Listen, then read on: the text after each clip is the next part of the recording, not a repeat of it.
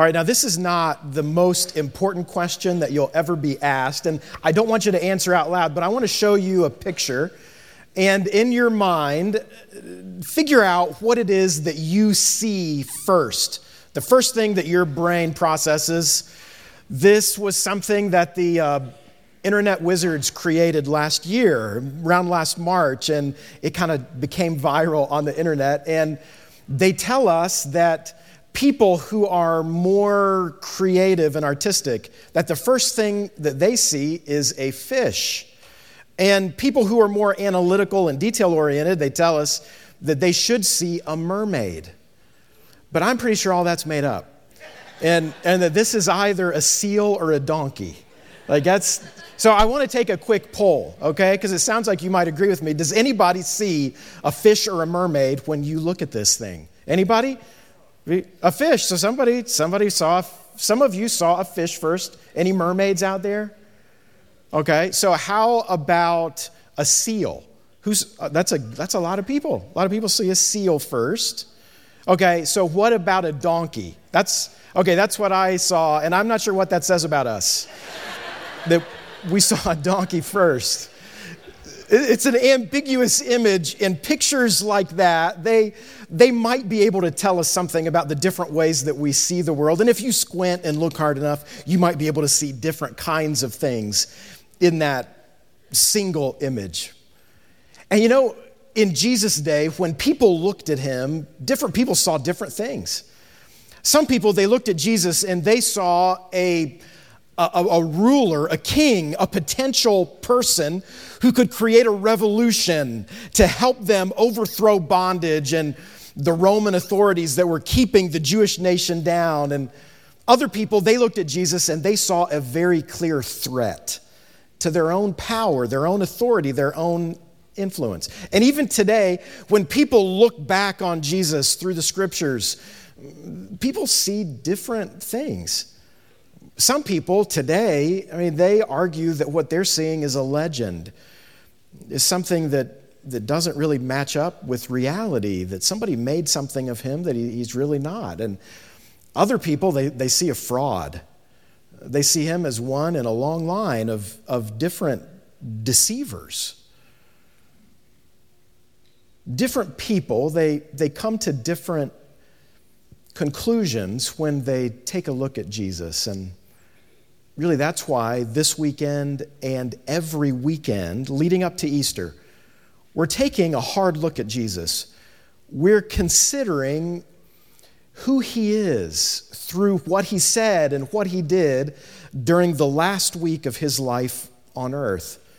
And today, today we, we want to end up taking three action points that can help us more clearly understand who Jesus is and what he's all about and the difference that that makes in our own lives. And today we're kicking off this series where we're going to journey with Jesus and take footsteps with him through that final week of his life.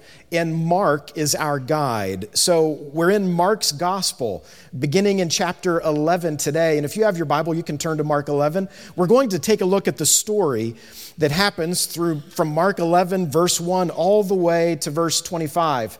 And we're going to hear Jesus speaking and we're going to see him doing different things that help us understand who he is and then how we can respond to him, how we can keep following after him.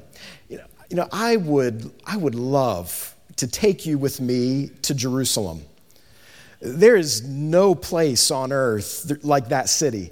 And a few years ago, I was able to visit with a group of friends, and it was an incredible experience. And on the final full day of our time in Israel, we were in Jerusalem and we retraced some of the steps that Jesus took during his last week on earth. We started out on the Mount of Olives, and I want you to see a snapshot that I took as we were, we were traveling down a path. This is just a you know, from my phone. We were walking down this road. You can, you can see how steep that road is. And we followed that road all the way down into the valley that's between the city. And then we made our way up into the city and then retraced where Jesus went. You, you can see a few landmarks. The Al Aqsa Mosque is right over here. And of course, that's where the temple would have been standing in Jesus' day. Things would have looked different The city's definitely built up and it's grown, and the Temple Mount extends from here all the way over to the corner of the old city. Jesus, six days before Passover, walked down the Mount of Olives. Actually, he rode, and he entered the city during the last week of his life. And everything that he did, everything that he said, had a purpose. He was very intentional in the different steps that he was taking all through that week. You can see how steep the path is, and the path that Jesus was on, it, it, it would have been dusty. It wouldn't have been a paved road. You know, on the other side of this wall to the right, that's where the Garden of Gethsemane is, the garden where Jesus would later stop and pray.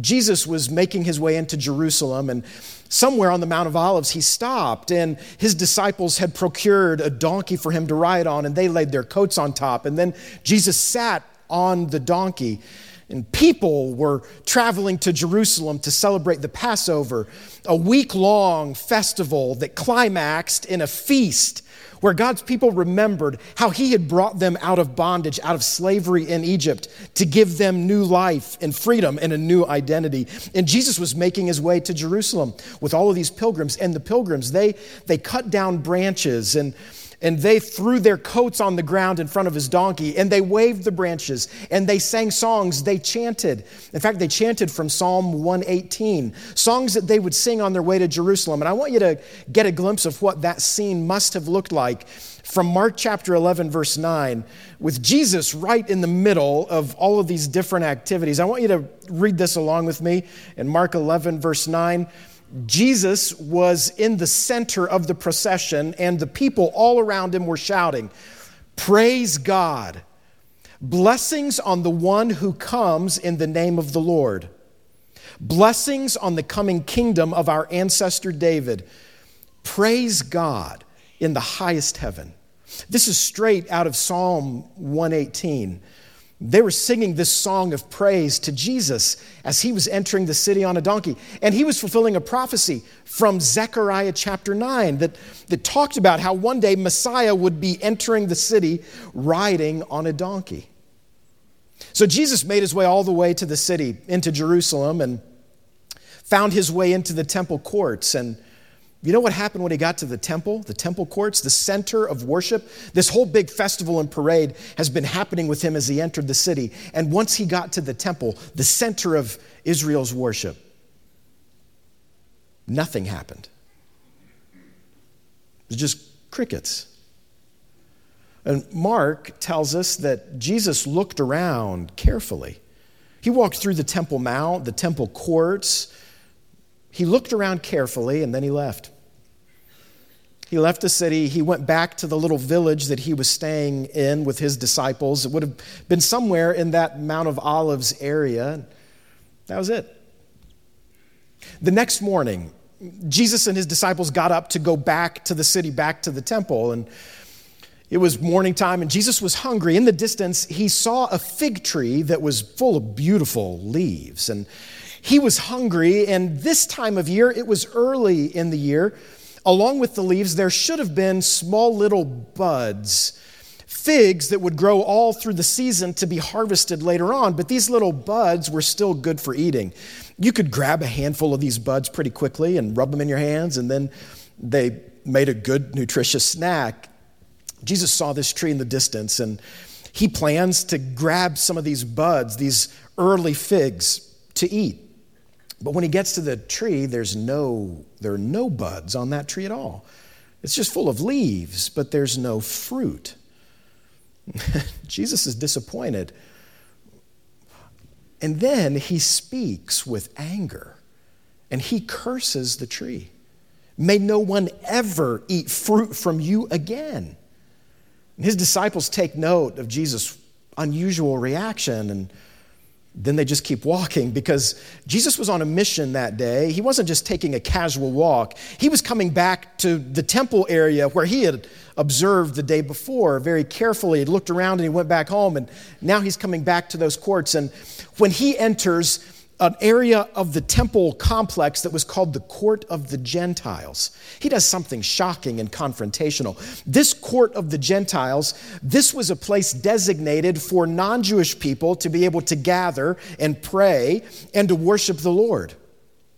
But instead of being that kind of a place, instead, it had become a business, it had become a place of commerce where where the priests who ran the temple they were exchanging money. It was the money exchange for jewish pilgrims who came with foreign money and they had to pay their temple ta- tax in the shekel and they would bring their money and they would exchange that money uh, to pay their temple tax and perhaps to buy sacrifices or to conduct other business. And jesus walks into this court that's intended for prayer and he makes a whip and he turns over the tables where people are changing money and he drives out all the people who are doing business.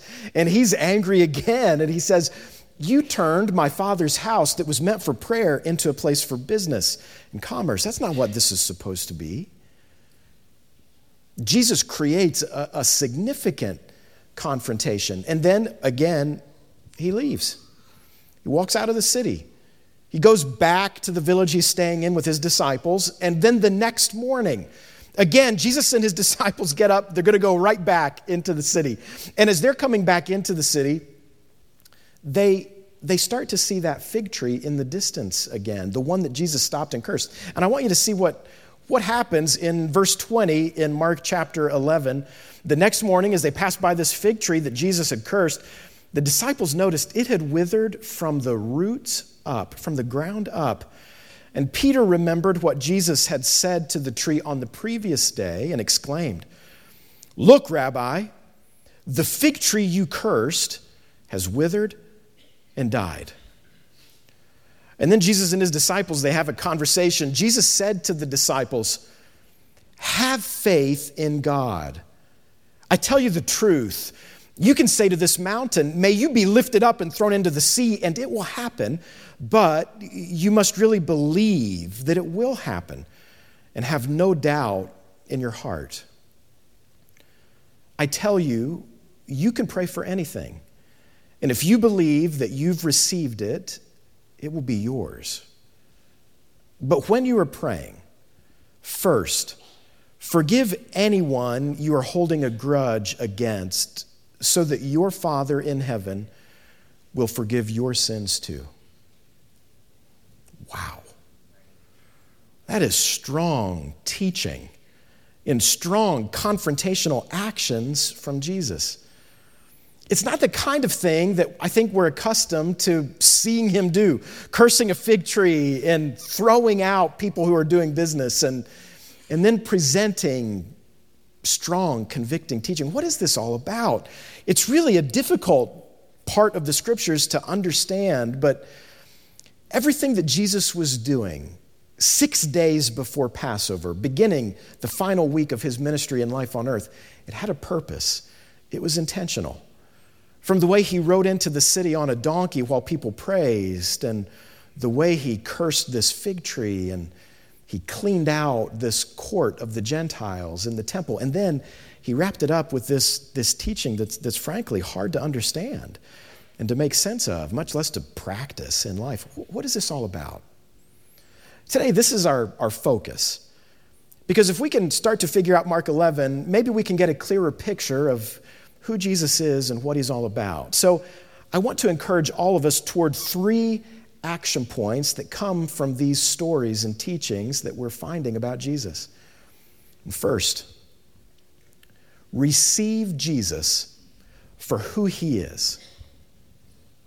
Receive Jesus not for who you think he should be or who you want him to be or who somebody else said that he was, but receive Jesus for who he is.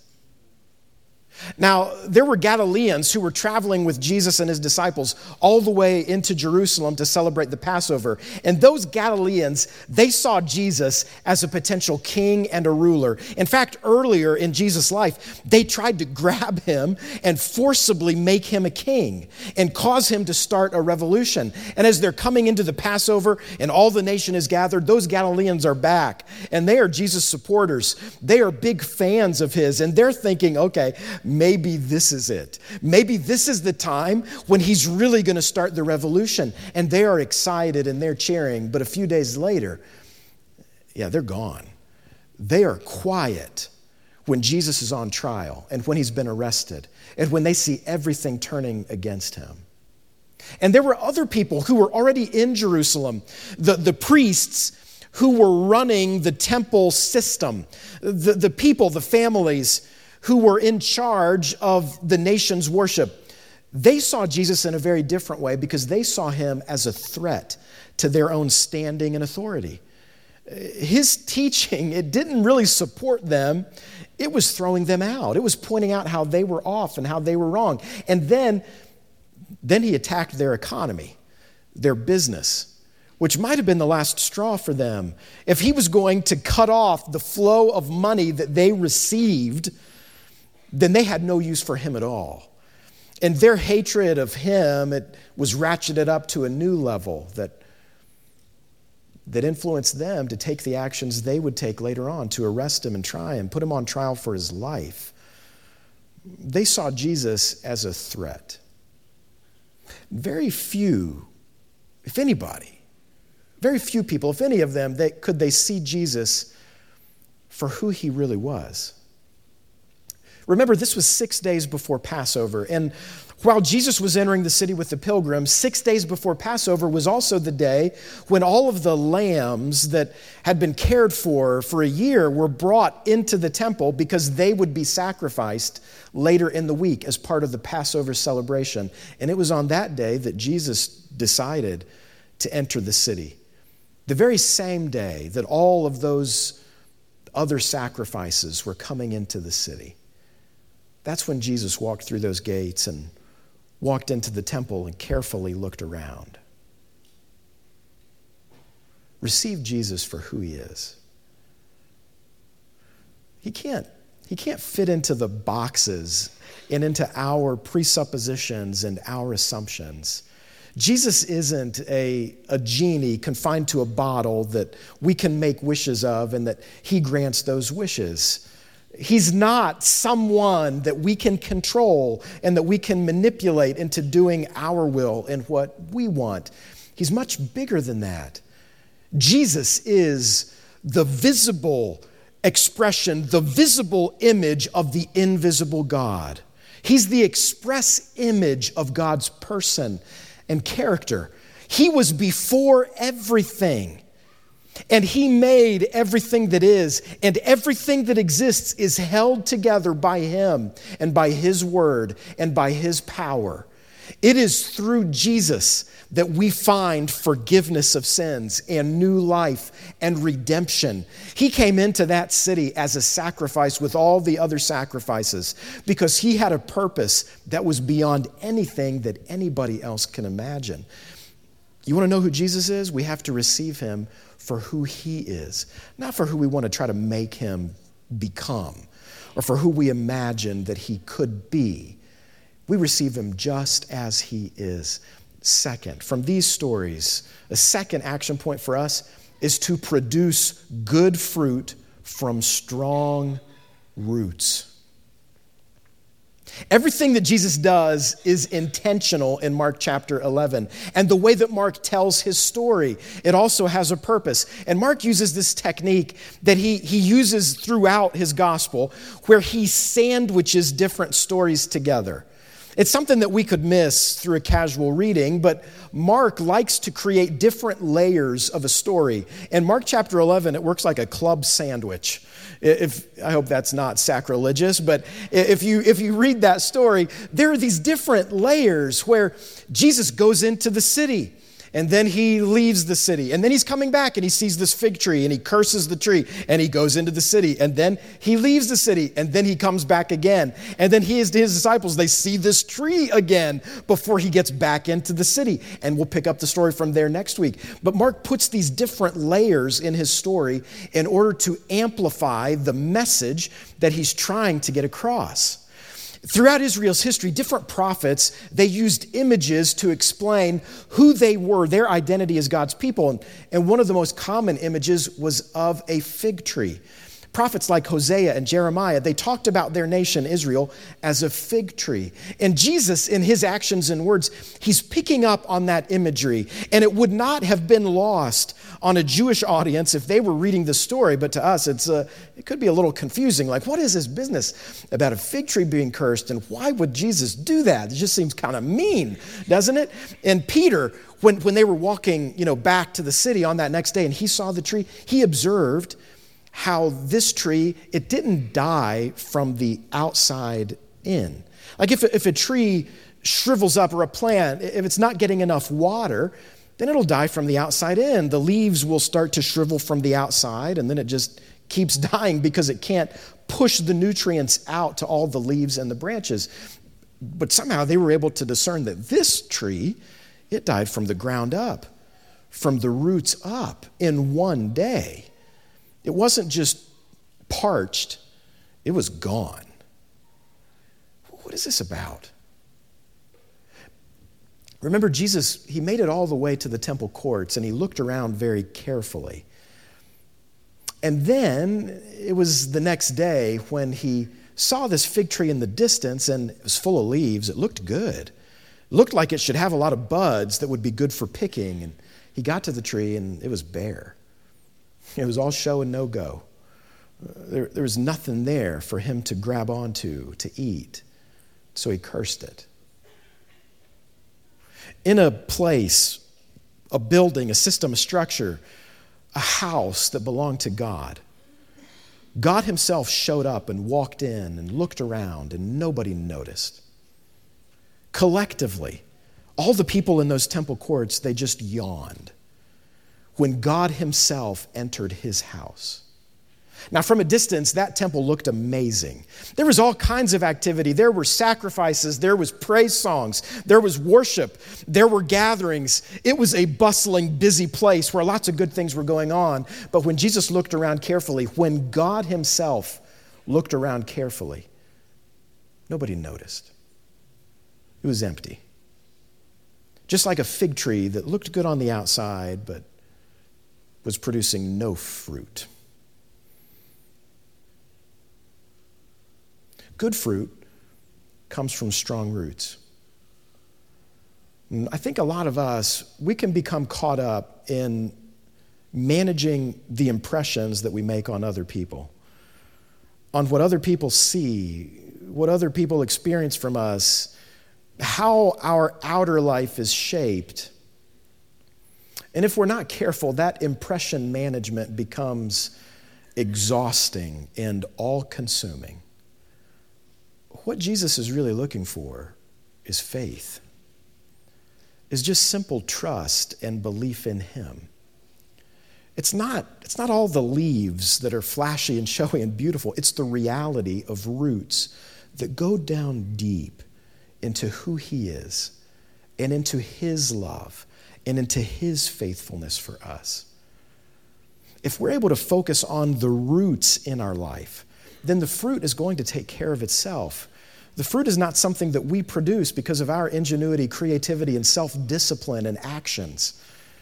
All of those good things in our life the love, the joy, the peace, the, the long suffering, the gentleness, the goodness, the faithfulness, the self control that comes from the work of God's Spirit working through us as our roots are put down deep into who Jesus is we can produce good fruit, but only from strong roots, not from focusing on that outward appearance. We, we need to receive Jesus for who he is, not for who we want to make him become. And then, third, Jesus gives us a strong test of our spiritual health and maturity in his final teachings. Test your maturity with faith and forgiveness. I'm going to be straight with you. The, the way Jesus teaches at the end of the verses that we read, you know, verses 20 to 25, that is really hard to understand. Because I, I have never, I've never said to a mountain, yeah, get, why, don't you, why don't you pick yourself up and jump into the ocean? And I've never seen anybody do something like that. And, and then when he talks about forgiveness, that's, that's a real challenge to live that way with other people. And the way that Jesus phrases that teaching about faith and forgiveness. It's, it's difficult to make sense of, but faith, trust in God, and forgiving other people, those are real, authentic tests of our spiritual health and maturity. Jesus was leading his disciples to understand that he didn't want them to end up, he didn't want them to end up like the city of Jerusalem. He didn't want them to be a tree that's full of leaves with no fruit. And a real test for them and for us is our faith and our forgiveness. Jesus said to his followers when they noticed this tree, Have faith in God. If you have faith in God, if you put your faith in God, then you'll be able to do things like say to this mountain, get picked up and moved into the sea. It's going to happen because with God, nothing is possible. I want to make three quick observations about this teaching about faith before we talk about the forgiveness. Three ways that I think can help us understand what Jesus is trying to get across. First, pay attention to the context of what Jesus is saying.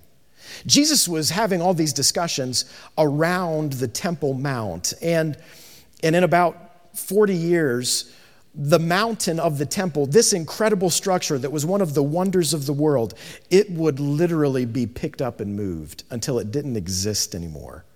Judgment was going to fall on a mountain that looked to his disciples indestructible, like it would stand forever. A, a, mountain that was built as a place to house God and worship God would be entirely destroyed. In about 40 years, it'd be gone.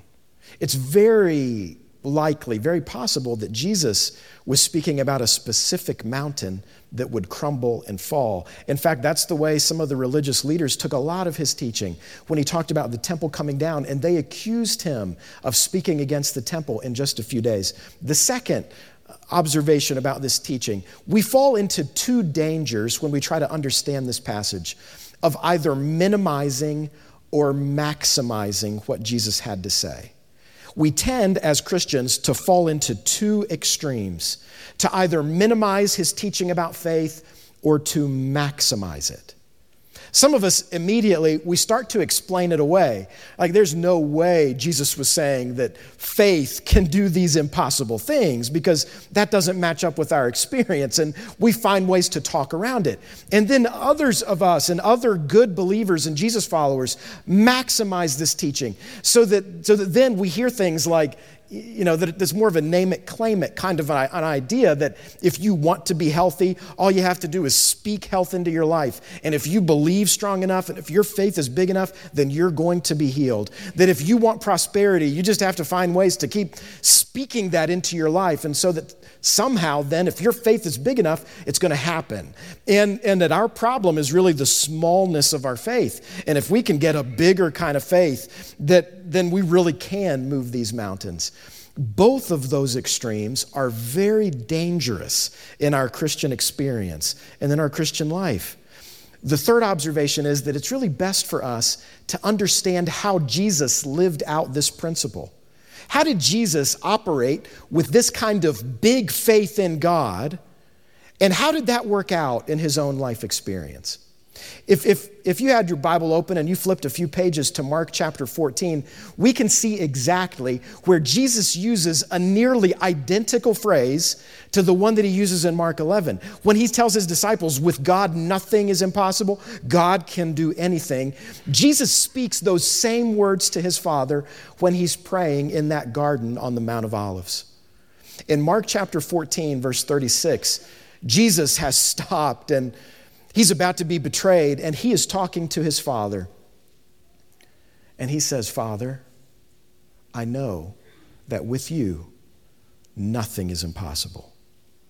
You can do anything. Would you allow this cup of suffering to pass away from me?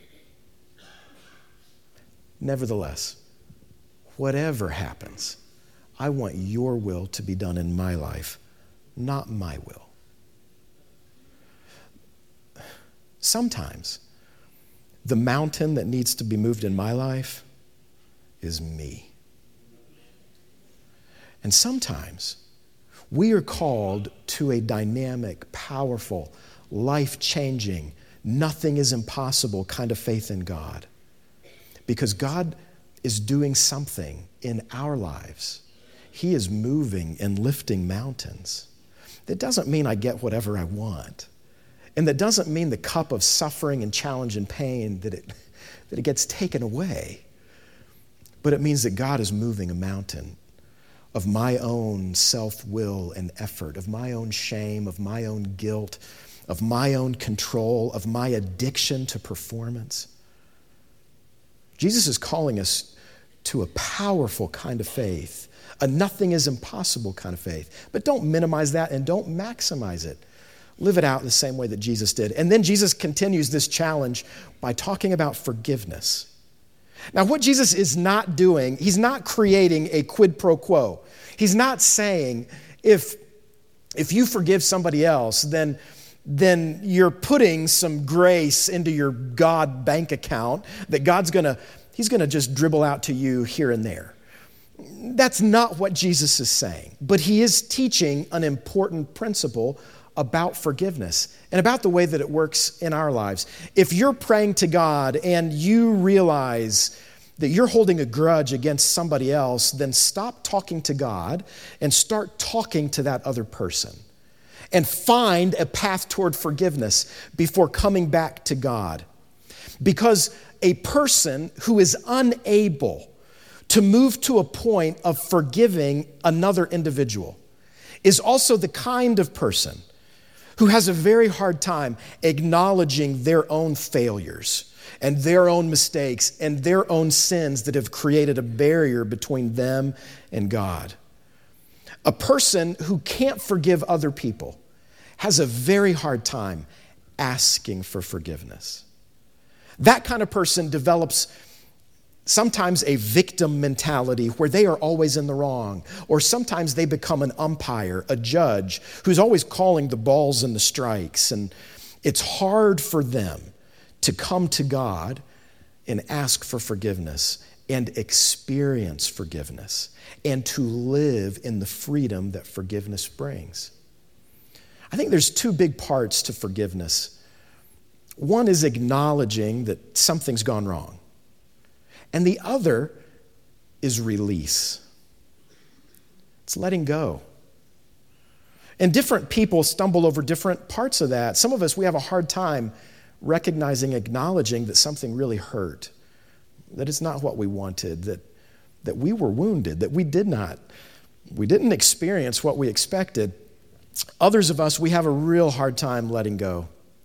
We hold on to every slight every pain point, every time we were done wrong. We have to learn to acknowledge the harder parts of our lives and then to release them. To, to let somebody else off the hook. To let go of our right to be right and to be the one who was wronged. We have to be able to set other people free. And it's in that action that we can find our own forgiveness and freedom. And that's a process. I mean, for some hurts, it's, it's not safe to talk to that other person, or maybe they're not even here anymore. But in our own soul, in our own life with Jesus, we have to find ways to acknowledge our pain and then to let go of it, to release it. You know, whatever picture we create of Jesus in our own minds, it falls a little bit short of who he is his beauty, his power, his majesty. He's more real than anything we can imagine about him. And so we need to receive him. We receive him for who he is. We learn that our fruit in life, it's coming from the roots, and so we pay attention to that. And there's a continual test of our, of our spiritual health and maturity through our ability to trust God with a big kind of faith and to forgive. Lord, we're thankful for you. And we praise you that you came to demonstrate exactly who God is. Jesus, your life, your ministry, your teaching, your death, and your resurrection, it shows us most clearly your character, who you are and who you're calling us to be. And so, together as LifePoint Church, as your people, we're asking you to lead us. Lead us today and lead us over the next six weeks to come after to see who you are more clearly, to understand who you are and what you're about. Help us to respond with faith, with a big kind of faith. Help us to be able to keep following after you, to take those steps where we are knowing you better and better. Lord, we want you to lead us today, to lead us to your cross, to lead us to the hope that we find in your resurrection.